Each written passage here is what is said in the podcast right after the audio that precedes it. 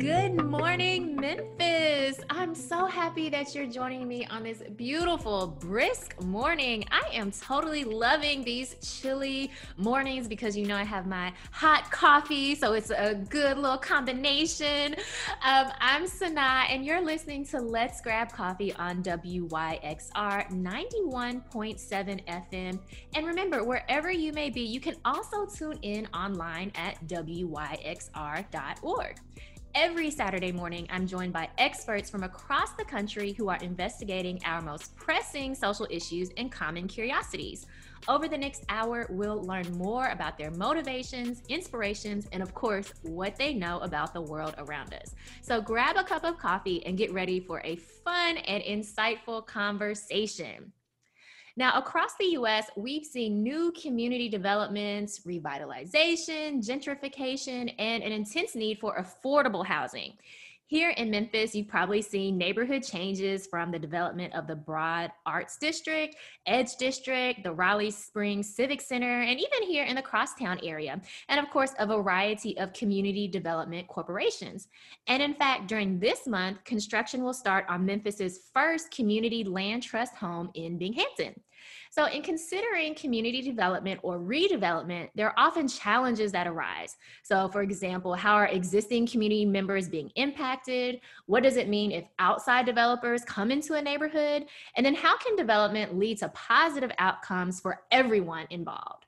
So, to talk about these ideas and the future of our communities, today I have joining me Dominique Anderson. Dominique is a social impact strategy consultant with Dominique Anderson Consulting. She specializes in evaluating and creating or improving a project's social impact on generally underserved communities of color. And her real estate background includes recently launching Nashville's first community land trust, as well as other work in affordable housing and public private partnerships. Previously, she led social innovation and entrepreneurship with a focus on equitable communities and affordable housing at Vanderbilt University's Wond'ry Innovation Center. And she was formerly a realtor and still a real estate investor in Memphis, Tennessee. Dominique is a member of the Urban Land Institute Nashville, where she chairs and co chairs various councils and com- committees, as well as facilitates timely conversations on diversity within the real estate development industry. So important. She is also a board member of the Social Enterprise Alliance, which focuses on empowering social entrepreneurs to do well by doing good. And she is also a proud member of Alpha Kappa Alpha Sorority Incorporated, put a little sauce on that. And outside of work, Dominique is a wife to an analytical creative and a mother to a future chef. Welcome, welcome, Dominique. How are you? I am so great. My bio always makes me sound so, so much more interesting. I actually, I, I love that I wrote that. Um, I am great. How about yourself? I am doing well also. Yes, your bio says exactly that you are an amazing woman, that you are doing all the things, important work. So, yes, I love it. And I just have one quick question because you say you're the mother to a future chef. So go ahead and brag on this future chef. Are there some um, already some specialties? Um, what's cooking? Well, so my little rock star, and now I say little, and she's uh, five, eight and a half inches. So mm. she's thir- 13 going on 45.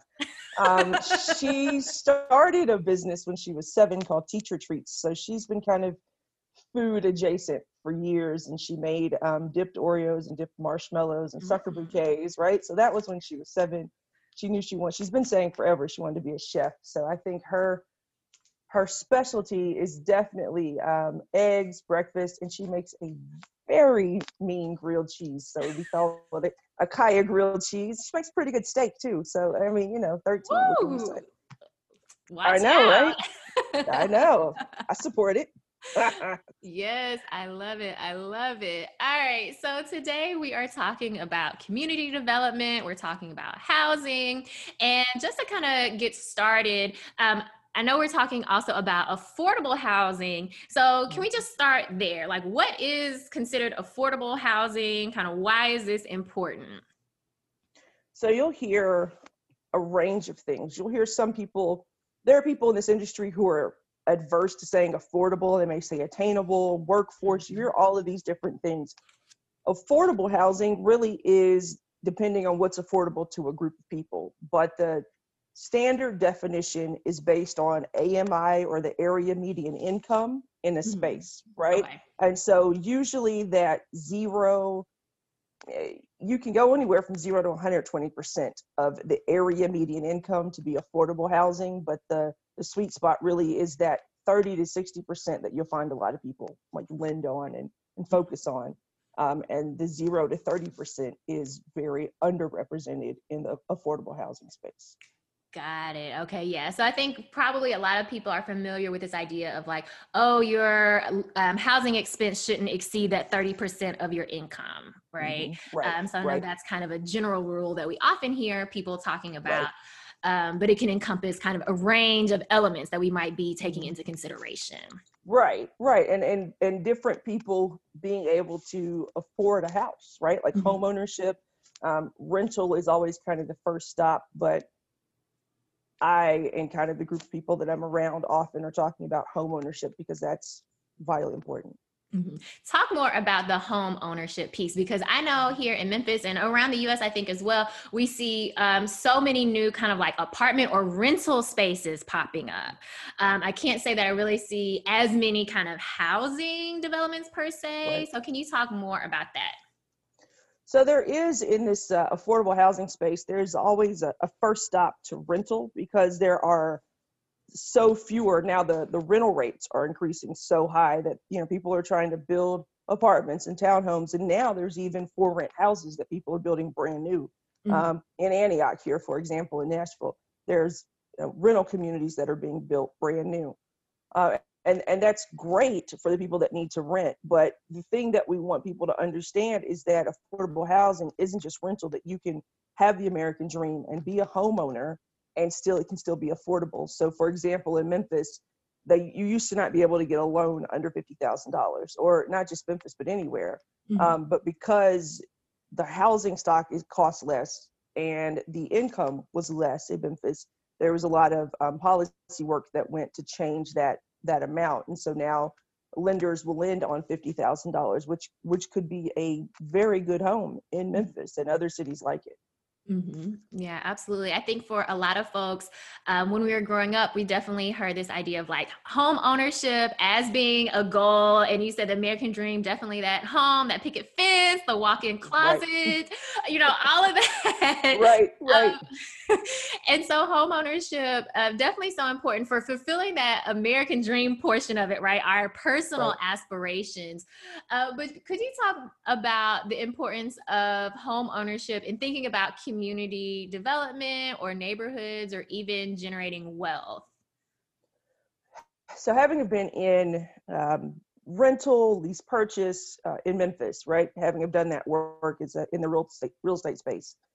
I think that you know that you have a different view of a space when you rent it as opposed to when you own it. Mm. If you mm. want to paint a wall, put a thumbtack, do anything, mm. put a piece of tape on your wall. When you rent it, you have to think through that. When you own, you can wake up and decide, you know what, I want to paint all of this. I want to shiplap everything or, or whatever as Chip and Joanna Gaines has made yes. it. Everyone wants to shiplap. so, you know, when you when you own something that gives you a different sense of self, right? So home ownership is something that's, you know, vitally important. So when we talk about land trust and, and all these different spaces, um, it just is what's that sense of home ownership that we have in our world and in our space. Uh, I think that I don't know. I just think that we have to look at what does that look like? How do we build that out? So there are home ownership classes. Um, there, and I think we continue to recreate the will, and we all all these groups live in silos. So you have the same home ownership classes that are going on. You have the same lending classes that are going on, mm-hmm. and we have to kind of meet in the middle on mm-hmm. that. I think you said something really important there when you said there is a difference in kind of your feeling of self, but I also heard in you talking the feeling of community when you mm-hmm. own the property versus right. when you rent. So you have more of an investment. Right. So in in redevelopment, we think about like there are people that own homes. There's communities right now where there are some people that own the homes, but there's a lot of renters, right? Mm-hmm. And really turning that that switch over to help people understand that although they and their family may have rented that same exact house for years, they really are in a place to be homeowners. They're not going to pay a whole lot more than they do in rental. So when you think about redeveloping a community, homeownership has to be a part of that conversation. Mm-hmm. Right? We have to make people understand that you you love it here, so own here. And that means that you have an even greater voice. Although as a renter, you still have a voice but when you own a home in a, in a community, you have a bigger voice. So the more that we can create homeowners in that space, turn people from renters to homeowners in communities, they're going to have much more pride in that space, right? And we can build more because they're going to be there. They put those roots in. I mean, no one can tell them, hey, you know what? I've decided I want to up this rent, so either you can pay or get out, right? So that's a big part of revitalization and rebuilding a community and then the built environment is important as well. So if like i really believe when you look at the space of development and community if we and when i say we i mean whatever that diversity is for that community if i know a lot of football players for example or athletes right? Pro mm-hmm. athletes. They come from communities where you know they may have rented their whole life or maybe somebody owned a home but a lot of their stories are similar, especially of color players who come from communities where you know it just it wasn't great, right? They're kind of thrown away communities, so their their goal was to become a football player or a basketball player. If they can go back and figure out and learn how to develop and build in their community, they can pull that community up. They can affect the built environment because now they're not only going to just build houses that people can afford there, but they're going to put community improving things like doctor's offices and stores and different things. They're going to rebuild that community and not in a gentrification, a negative gentrification space, but really rebuild that in a healthy way. Mm-hmm. I think you touched on something important there when you're talking about development or even redevelopment, and you kind of mm-hmm. hinted at some of what that might look like, right? So, having a doctor's mm-hmm. office or having different types of businesses. Um, so, can you talk more about that difference between that type of community redevelopment versus gentrification? I think people are really familiar with gentrification and kind of the negative ramifications of gentrification, sure. um, but maybe not so familiar that this type of reinvestment can or revitalization can be done in a different way. You know you can build i think whitehaven if you really look at it whitehaven has some really great opportunity that it's that things that are happening in whitehaven.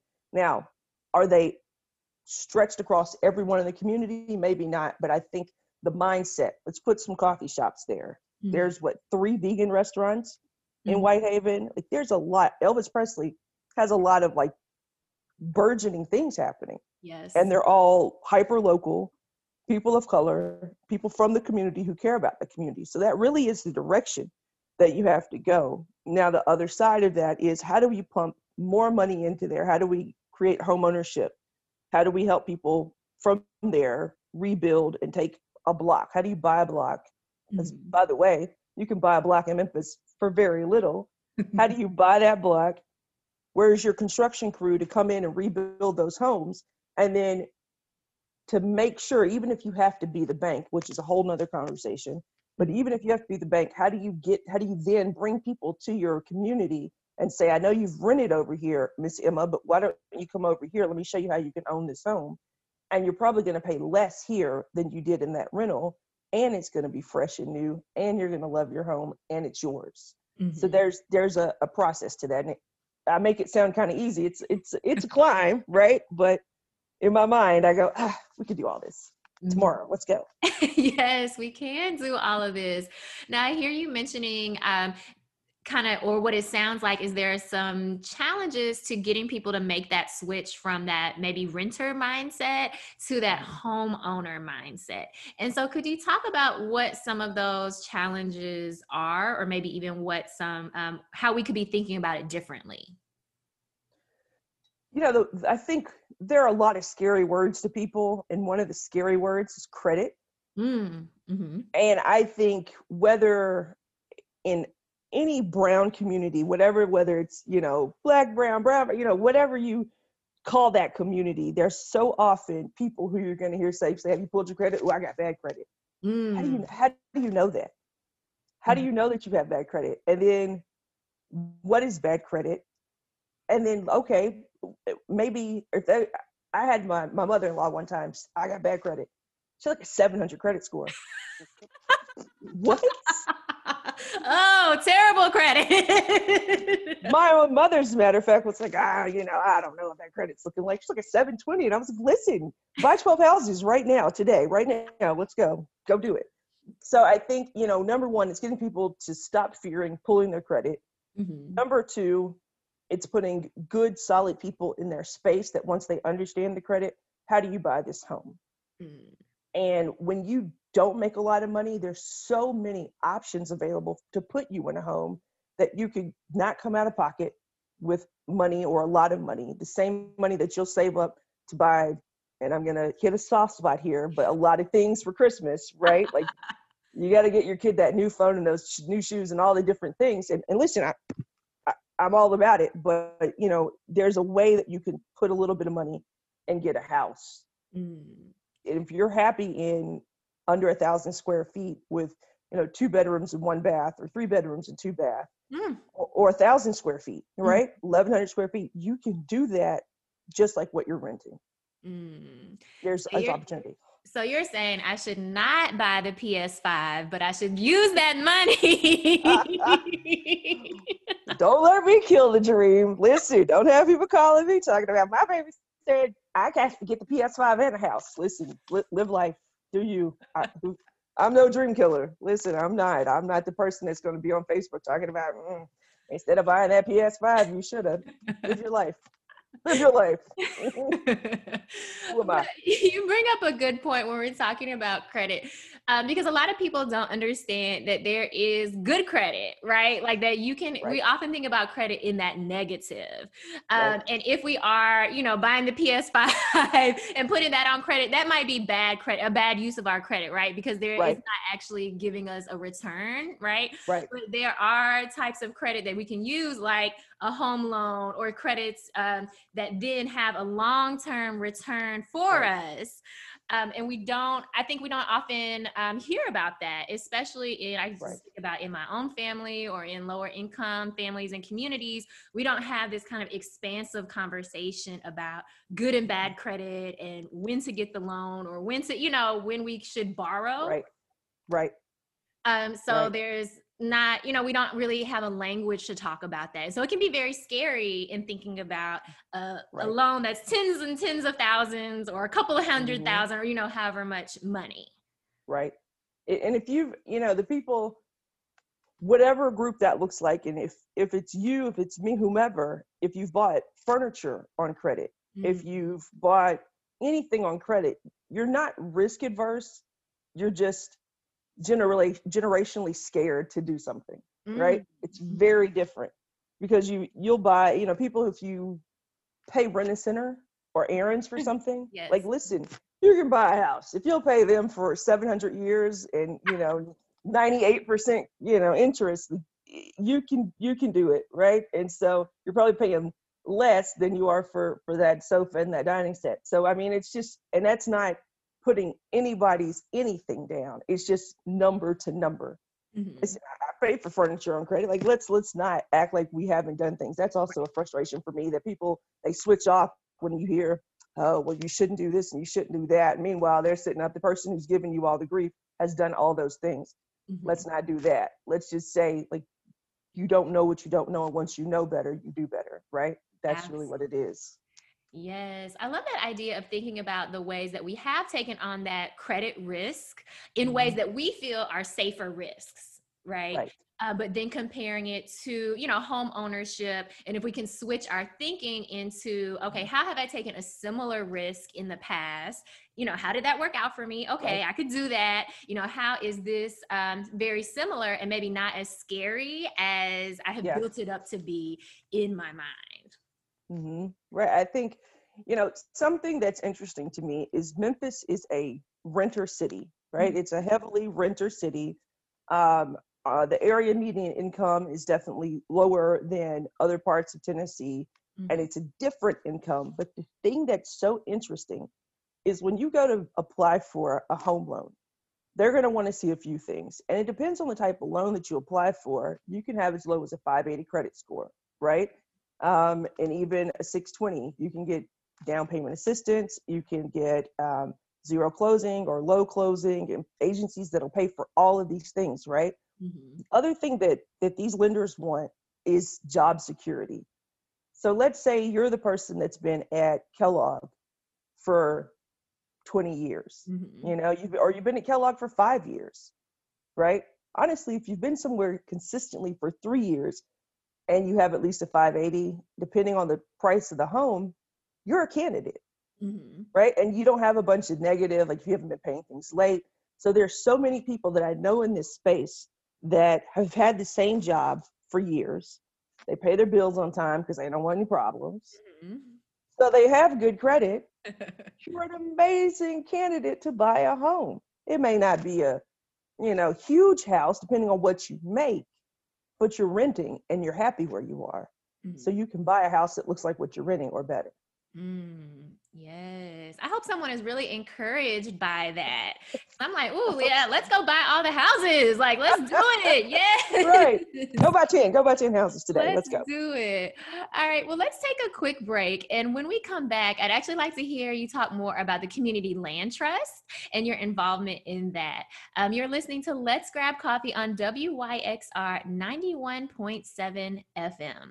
And we're back. This is Let's Grab Coffee on WYXR 91.7 FM. I'm Sanaa, and I'm here with Dominique Anderson, a social impact strategy consultant whose work centers around community redevelopment projects.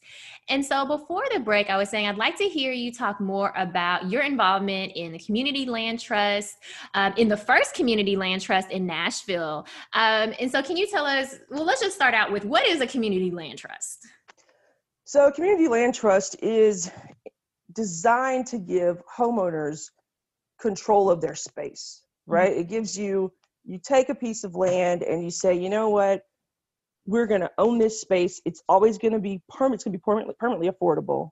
Mm-hmm. And, you know, we can have real pride in this, what we're doing, because no one's ever going to come in and make it tall and skinny This is kind of the conversation here in Nashville, always, right? So it it is permanently affordable, controllable space. Mm-hmm. Okay. Home so ownership.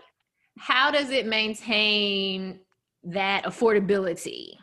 Mm-hmm. So there's two ways that you're you're tackling this issue. Number one, because in a community land trust, there's what's called a ground deed on the land, right? Okay. So the person that buys a house buys the house but not the land. Mm. So when you take the cost of the land in some place like Nashville, where land is a bajillion dollars, a, a, quarter of an acre, right?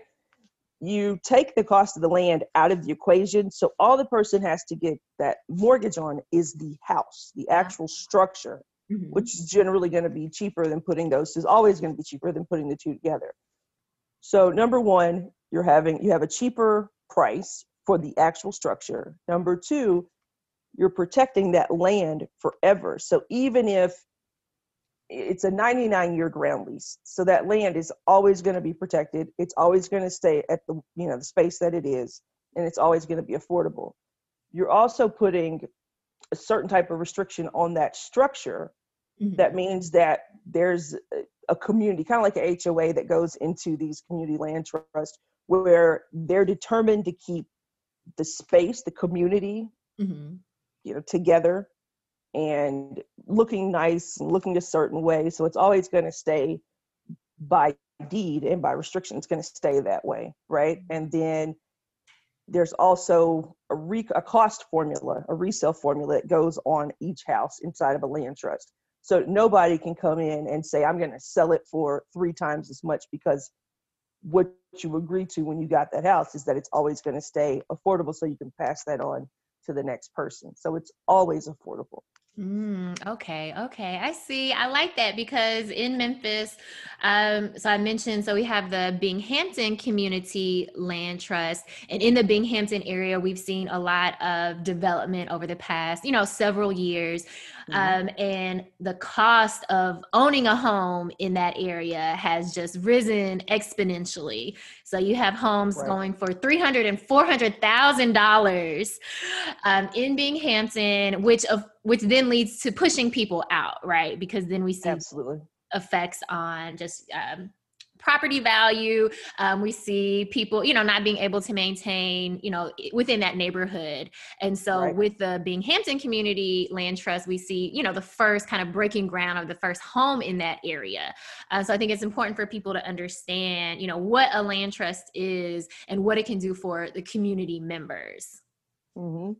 Right. I mean, it, it is it is important, and what I hope is that they get more land quickly mm-hmm. right? Because owning land is if you have enough money to buy a piece of land, buy it because they're never making any more of it, right? And so land is king and, and queen.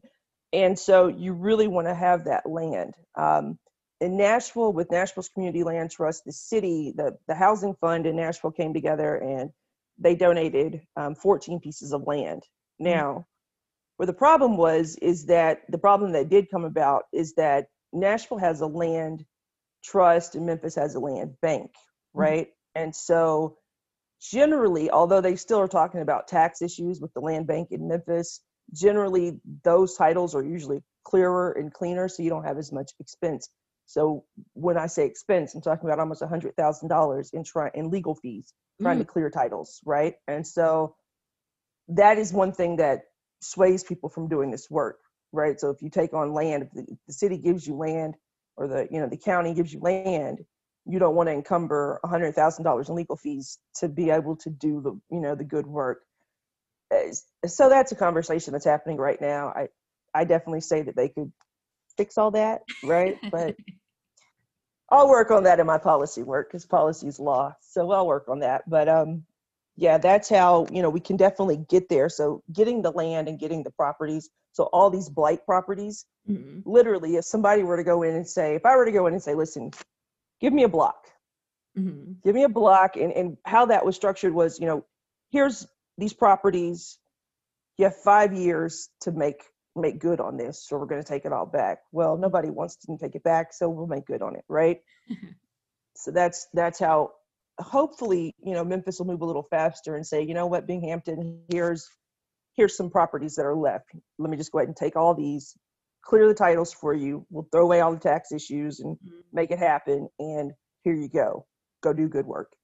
Mm-hmm. Sounds yeah. easy. Uh. it sounds easy indeed, but we know that it is not that easy at all.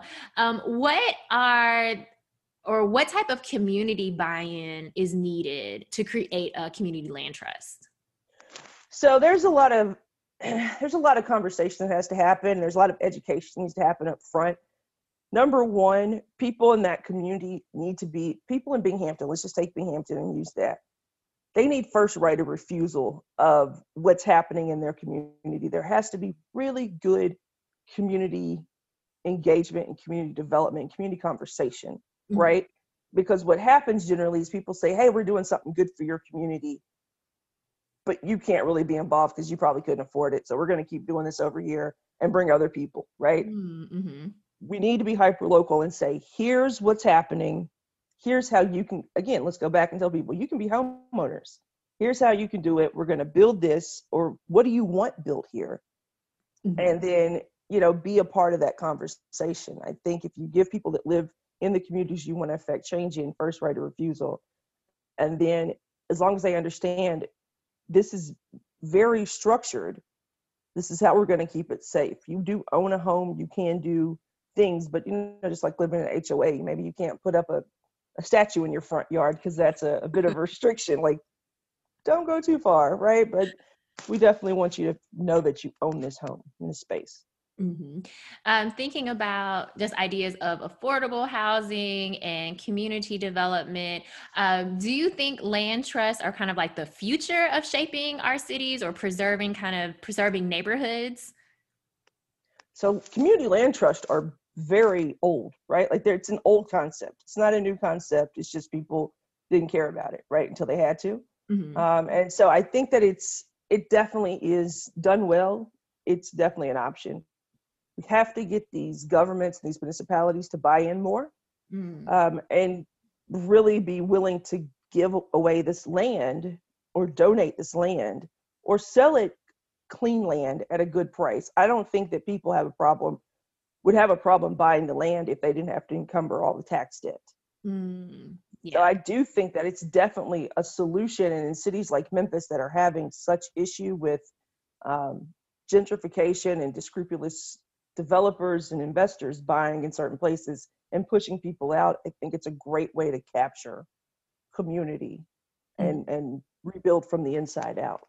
Mm-hmm. Absolutely. Because I know here in Memphis, you know, we see so many of those tall, skinny buildings, you know, being built. And, you know, you think like, who is going to buy? Like, who can rent? Who can afford to live in these new developments? Like, these are not for us. And by us, I mean for Memphians, for people, you know, mm-hmm. who have our roots here. Um, it's not for us. As you mentioned earlier, you know, Memphis is, you know, still very much a working class city, even though obviously we have the mm-hmm. range of incomes here, but still at its sure. core, very much, you know, a blue collar city. So when we see all these, you know, fancy apartments, you know, yeah, they look good, but there is a question of how is this impacting, you know, the heart and soul of our city if people right. who are, you know, Memphians, if we're being pushed, you know, to the outskirts.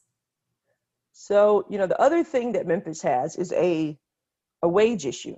Mm-hmm and a, and a disparity in wages because there's a reason why there's so many new home developments that are happening. New communities are popping up every day and they're starting at half a million dollars right? They're starting at upper fours yes. and and above right? So the question is well who's paying for this? But yet they're selling quickly.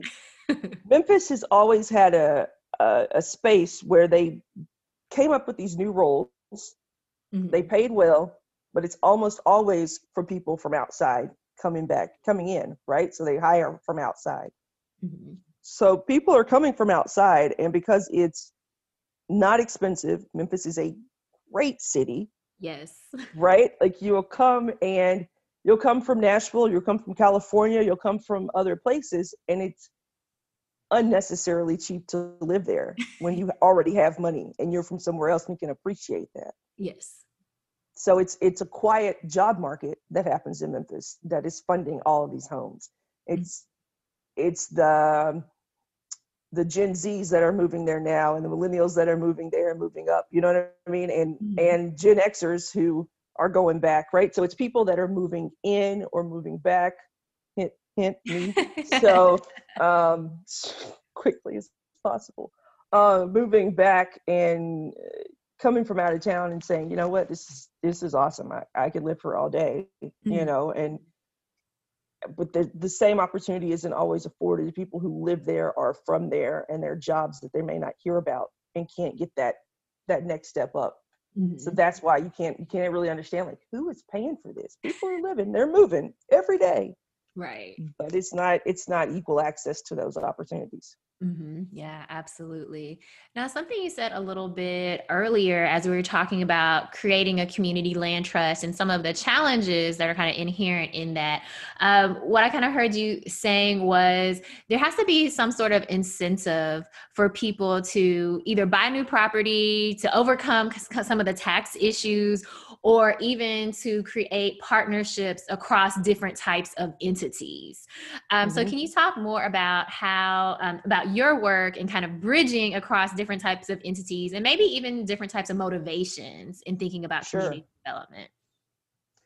So, social impact, you know, I spent a lot of years, um, my parents never really knew what I did when I was a publicist. And now, when I say social impact strategy, nobody ever knows what that is.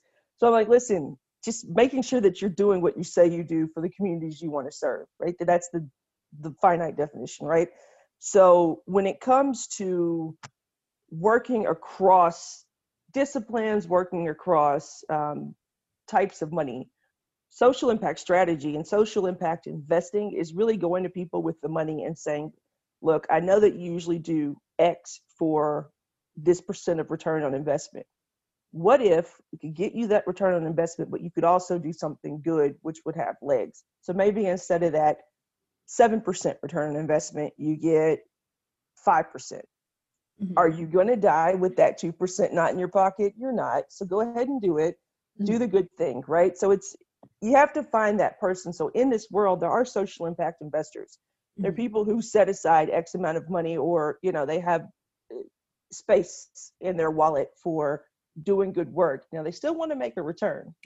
that's that's key, right? They definitely still want to make that return, but they're willing to offset some of that that income to good projects, right? Um, I want to make sure that we find those good projects and then matching up. If it's a developer, you know, listen, build these affordable. Maybe you're building 40 houses. Mm-hmm. Maybe you have a small development that you want to do.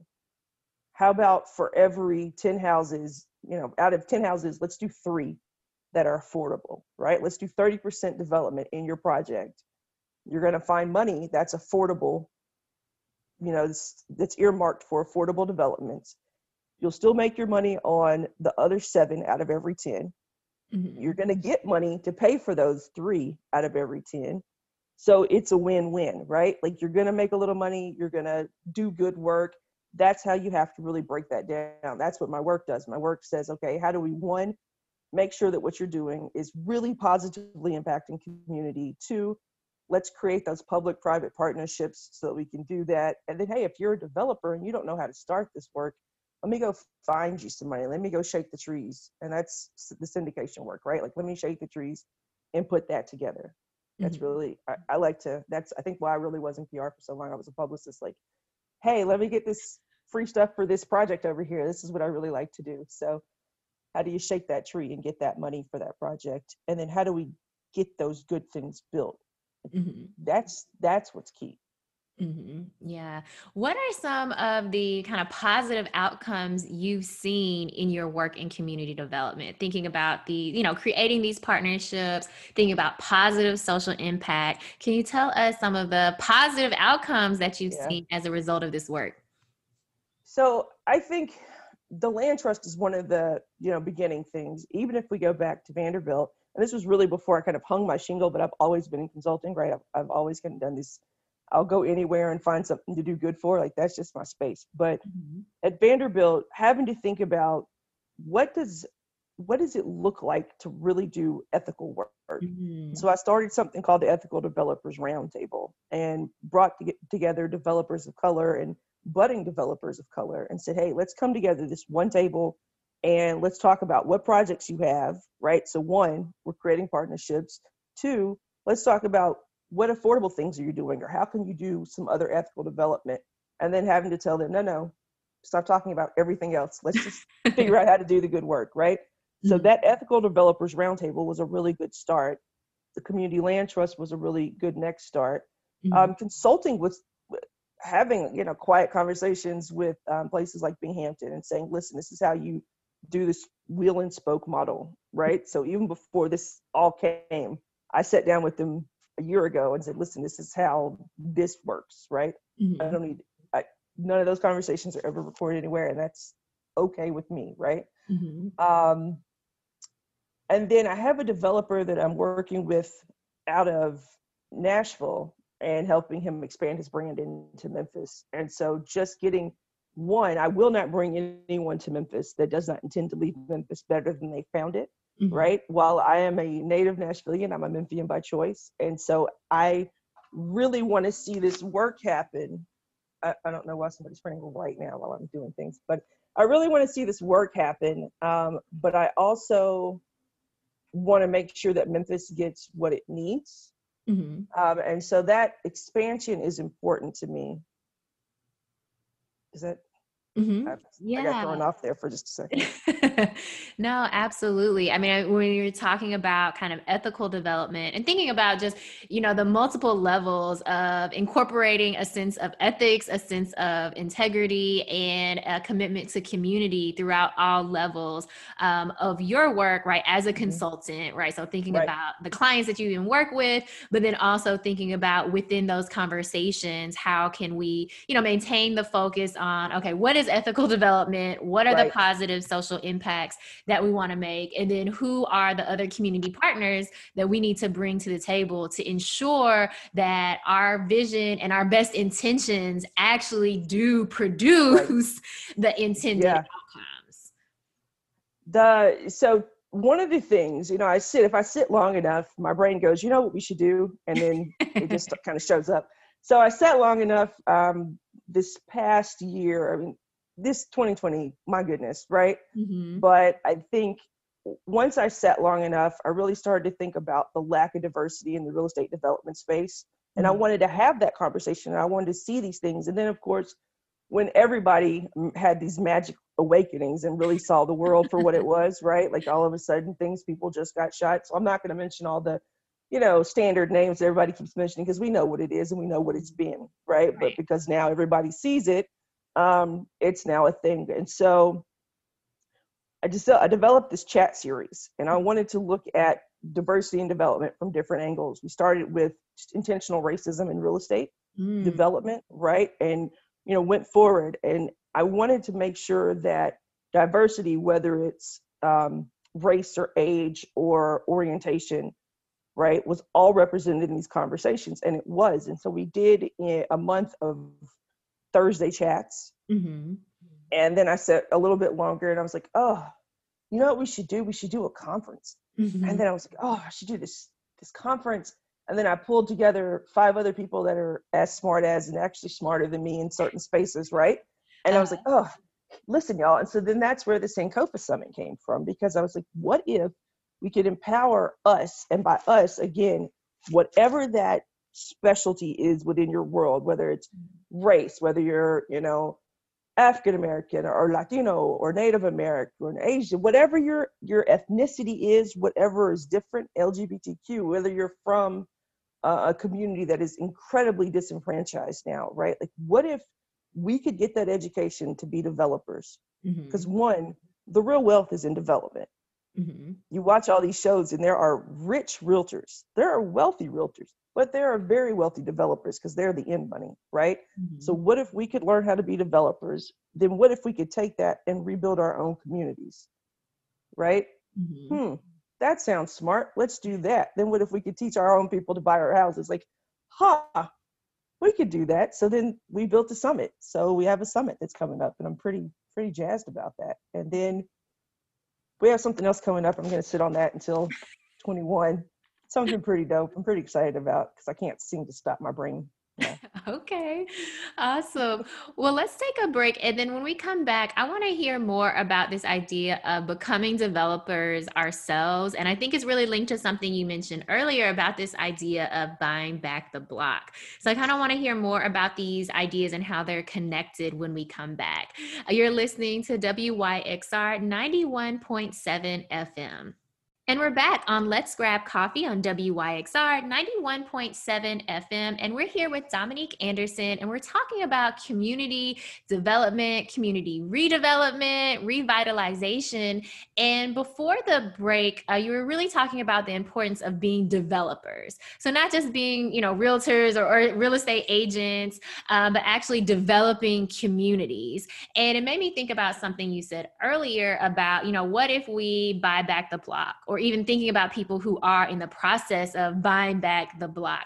Um, so, could you talk more about how these ideas come together? So, this idea of buying back the block, investing back in your home communities, and also this idea of development. So, I think that, you know, number one, when we look at real estate development, again, I, I said earlier, you know, realtors that do really well Judy Mack in Memphis does really, really well, right? Like I'm mm-hmm. pretty sure she's wealthy and she has a lot of things that go on in mm-hmm. her um, space, right? Like side note, I was chasing her when I was a realtor. I'm gonna be Judy Mack. turns out that really wasn't my jam. So, you know, there are realtors that do really well, and they're but the people who build the houses, build build the subdivisions, they're going to do incrementally better than the realtors because they're only giving them percentage. Mm-hmm. So one, if we can figure out now you can lose your shirt in development, right? But if we can figure out, okay, let's start at the base. There's this whole block of homes that's just dilapidated, mm-hmm. right? Number one, go buy that block because you can buy them. The city has these sales, mm-hmm. right? They have these sales and you can buy houses. We bought a whole block for like 1,700. dollars mm-hmm. No joke, right? So you can buy these houses for next to nothing. Now, you want to be smart about where you're going. If it's a passion project, you know, how are you finding that funding? But you can buy a block of houses. You can buy a, a block, right? Or a side of a street or six homes together, right? Buy those houses. Then you think, okay, what does it cost to really develop that space? So you think through that, find out, you know, there's taxes and all those things, but that is a real thing that can happen. It's not really out of reach. Memphis is a great space for that. And we want to do this before everybody in California, New York, and you mm-hmm. know, New Jersey re- figures out that you can buy whole blocks and they, you know, run our city. But you can buy that block and it is not unnecessarily it's not a necessarily difficult thing to do. Once you own that, you have a plan. So getting that education in real estate development is going to be crucial. Mm-hmm. Um, I'm going to help you with that eventually. uh, you know, wink, wink, nudge, nudge. But there are other places where you can figure out. Urban Land Institute (ULI) has the mm-hmm. REDI program. Um, there's a couple other things that happen in Knoxville. They have a whole program where you can learn and they'll give you X amount of money once you do that, right? So there are opportunities to get into this development space, but decide early on that you want to be an ethical developer, which means that you're going to build homes that people can afford. Maybe like my client, he may buy that block and then maybe there's an adjoining empty lot, or maybe he buys that block and decides he's going to build replace those you know six homes with four homes and then something community based if there's commercial opportunities in that space right? But it's got to be something that's going to improve the community. Safer park something like that right mm-hmm. this is how you improve communities incrementally again i make it sound very simple but you know this is what you you know you stand back and you go okay what's what opportunities are there now banks wells fargo has you know programs that they're throwing money at people now it's grant money and it's a process mm-hmm. but i wrote that grant at both vanderbilt and at uh, the, at the housing fund right so those programs are there for you to put money and then if you're a doctor like i have a client that's a doctor and he just mm-hmm. wants to put money in things right he wants to support things so he wants to support diverse developers he wants to support projects. You know, he doesn't want to necessarily be a developer, but he'll put money behind something that's going to improve communities like the one he came from. He's from Orange Mound. He wants to improve that community, so he'll put money into things that help. Mm-hmm. Yeah. This is this is how we figure out, you know, incrementally how to build up. Mm-hmm. As you were talking, it was making me think about, you know, thinking about development um, in kind of the long view, both thinking back historically and thinking about, for instance, redlining, right? And so, what right. have been the limitations for developing spe- uh, particular communities um, mm-hmm. specifically communities of color, but then mm-hmm. also taking a long view, looking forward, what might a city look like in the future if we are able to create these partnerships for ethical development, but also mm-hmm. to be able to diversify who is doing the development itself. Right. You, the reason that programs for diversity and inclusion important, reason that focus who focus specifically on diversity inclusion are important is because no one can tell you what someone's thinking like the people who are from where they are does that mm-hmm. make sense mm-hmm. right and so if i grew up you know i didn't have a concept of memphis until i came to memphis right. you're not going to understand my husband's not from you know eh, certain parts of nashville so he doesn't understand it's just a certain way that people think and do and act mm-hmm. and so if you get people in the room who grew up around or look like or you know studied or or, or really entrenched in that community, they're going to be able to speak the language, help you build the things, and be able to talk to people differently than people who are not and who do not really have a genuine concern about that area. Mm-hmm. And that's why we have to come to the table. And by we, again, people who are from there, people who look like the people who are from there, people who spend time around the people who are from there, that, that's vitally important to have that real desire to build something for Miss Emma who lives up the street or Mr. Mm-hmm. Joe who lives down the street. Like you know what they what they love and what they like and what they care about, and you want to build that thing for them. Um, but if you're just a, a, a random developer comes in, you're gonna you might have bottom lines in your head that don't make sense to what is good for a community. Mm-hmm. Very different. Yeah, thinking about those differences in motivation. It just made me think about particularly um, Detroit as an example, where a lot of developers have really bought up, you know, big swaths of Detroit, yeah. but, you know, for purposes of making money, right? Which, right. on one hand, okay, understand we are in a capitalistic society, right? Sure. There is this um, push for, you know, making money, um, generating your own right. personal wealth. Uh, but then there is also something about how do we invest in community, even if it's not maybe our own personal community, but broader, just thinking about communities right. in general. Right. I mean, Alabama, for example, is going through a renaissance. Birmingham, Huntsville, mm-hmm. um, oh, what's the other? There's, you know, some other places that really are are key in Alabama that are really starting to see some some negative gentrification as well as some rebuilding. And so now those are types of places that I look at and go, oh, okay, I'm gonna do the work. I'm gonna do the work. I just have the shiny ball that I get in that development shiny ball where I want to save everywhere. But really, Tennessee has plenty mm-hmm. to do here, right? Um, and catching it and saying, okay, this is now a space where we can one educate and empower our own communities and communities of people from the communities that need the help um, and then this is also a space where we can encourage homeownership from people in this space and, and community pride, revitalizing. Because it's not just enough to go in and, and give out backpacks and then walk away, right? Like it's not just because all things lead back to real estate. That's one thing I need people to understand that all things really do lead back to real estate because a house or a home, um, a building, all those things touch healthcare and education and all of that and where you live and how you live impacts everything else that goes on in your world Mm-hmm. Absolutely. You know, I was just thinking back. I remember there was a time for Nashville, which obviously has been undergoing a lot of development in the past decade or so. Um, I remember for several years in a row, Nashville had the highest increase in rental rates because of that massive development that was happening, you know, so quickly. And I think for a lot of Memphians, you know, we saw that as kind of the warning signs. Like if it's mm-hmm. happening in Nashville, it's only, you know, a matter of time before sure. it happens here here and with us having a very different socioeconomic demographic um, i know for me the question was like okay how can memphis and memphians survive you know such intense levels of and i'll just say gentrification because it didn't mm-hmm. seem like it was really community investment yeah. at that point right um, so, for people who are listening, what advice would you give them in thinking about community development? So, maybe for folks who you know aren't developers themselves and aren't thinking in that route, but even just community members. You know, I, there's a space where there's an ecosystem inside of the development community. Mm-hmm. So, I personally am not necessarily a developer in the in the traditional sense, right? But I'm mm-hmm. very, you know, developer adjacent. And mm-hmm. the work that I do supports them to help them think about one, back up and look at a community wherever you feel really impassioned to do the work.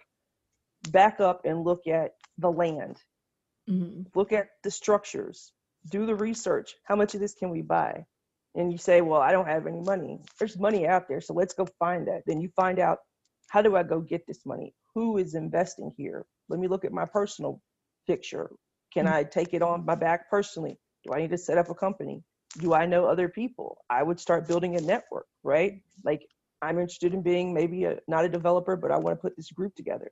Do I know somebody in construction? Do I know an architect? Do I, you know? So start mm-hmm. building your ecosystem of people, and then talking to the community there's uh, Memphis is the land of CDCs, right? Mm-hmm. Some are mm-hmm. great, some are not. But how do you go and knock on that door and say, what's going on in the community and how can I be a part of that? And where does the the built environment, where does that real estate space take place? What does that look like? It's it's really research and, and conversation mm-hmm. and and money. It's always money. It's, it's hard to find, but it's there.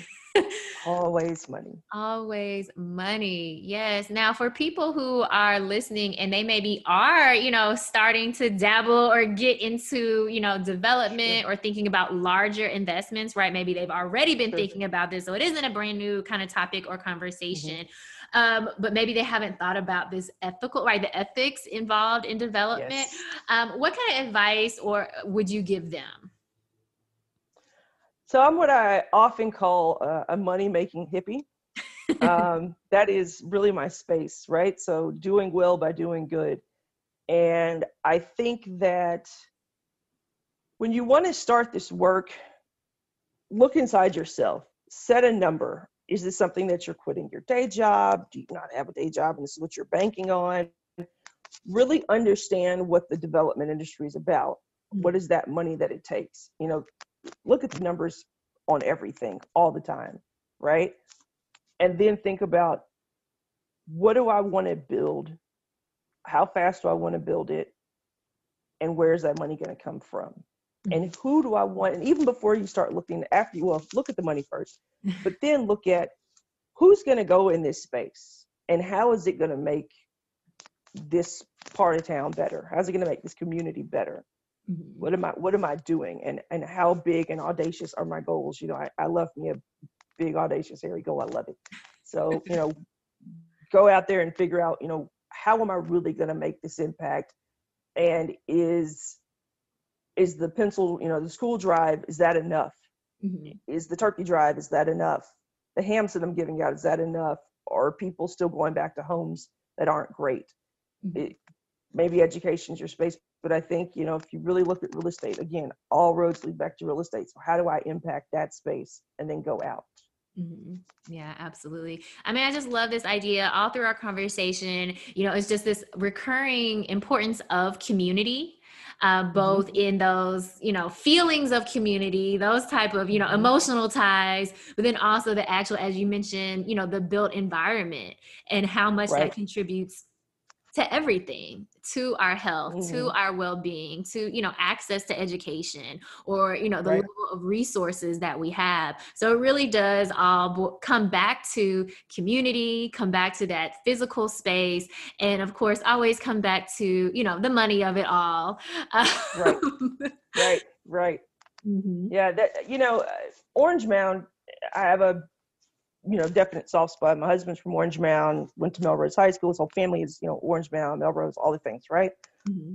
When you look at Orange Mound as a community with the history and historical nature that it has, it's really it's sad to see certain areas in amount of disrepair. But what's also so interesting to me is to look at just the streets like my mother-in-law lives on, right?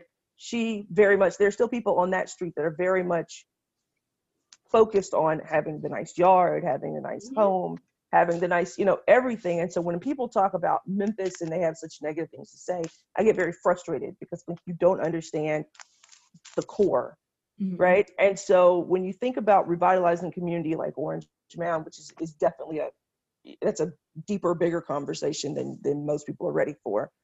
But you have Lamar Shopping Center, which could have been revitalized. That was a a whole world that was an ecosystem to itself right? And so when people don't look at how do you fix that right? So that's a, that's the built environment the shopping the stores you know and and all of these pieces and then the homes and then the schools because you have all these schools that are getting closed community schools all of it's real estate.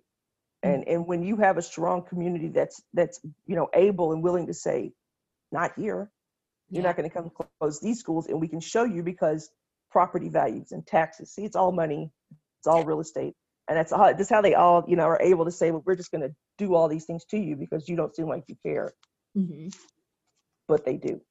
Yeah, absolutely. Well, Dominique, thank you so much for joining us this morning. I think you brought up so many important topics for us to consider, thinking about the importance of real estate um, and thinking about our own individual role that we have to play in creating healthy communities and creating sustainable communities. So, thank you so much. Absolutely. Thank you for having me. So, for today's positive note, I want to share a quote by Margaret Wheatley. And she says, There is no power for change greater than a community discovering what it cares about. Y'all, let's care about each other and create strong, healthy communities, not only for ourselves, but also for our futures. Thank you so much for joining me this morning. This is Let's Grab Coffee on WYXR 91.7 FM every Saturday morning at 9 a.m. Join me as we talk about some of our common curiosities about the world around us.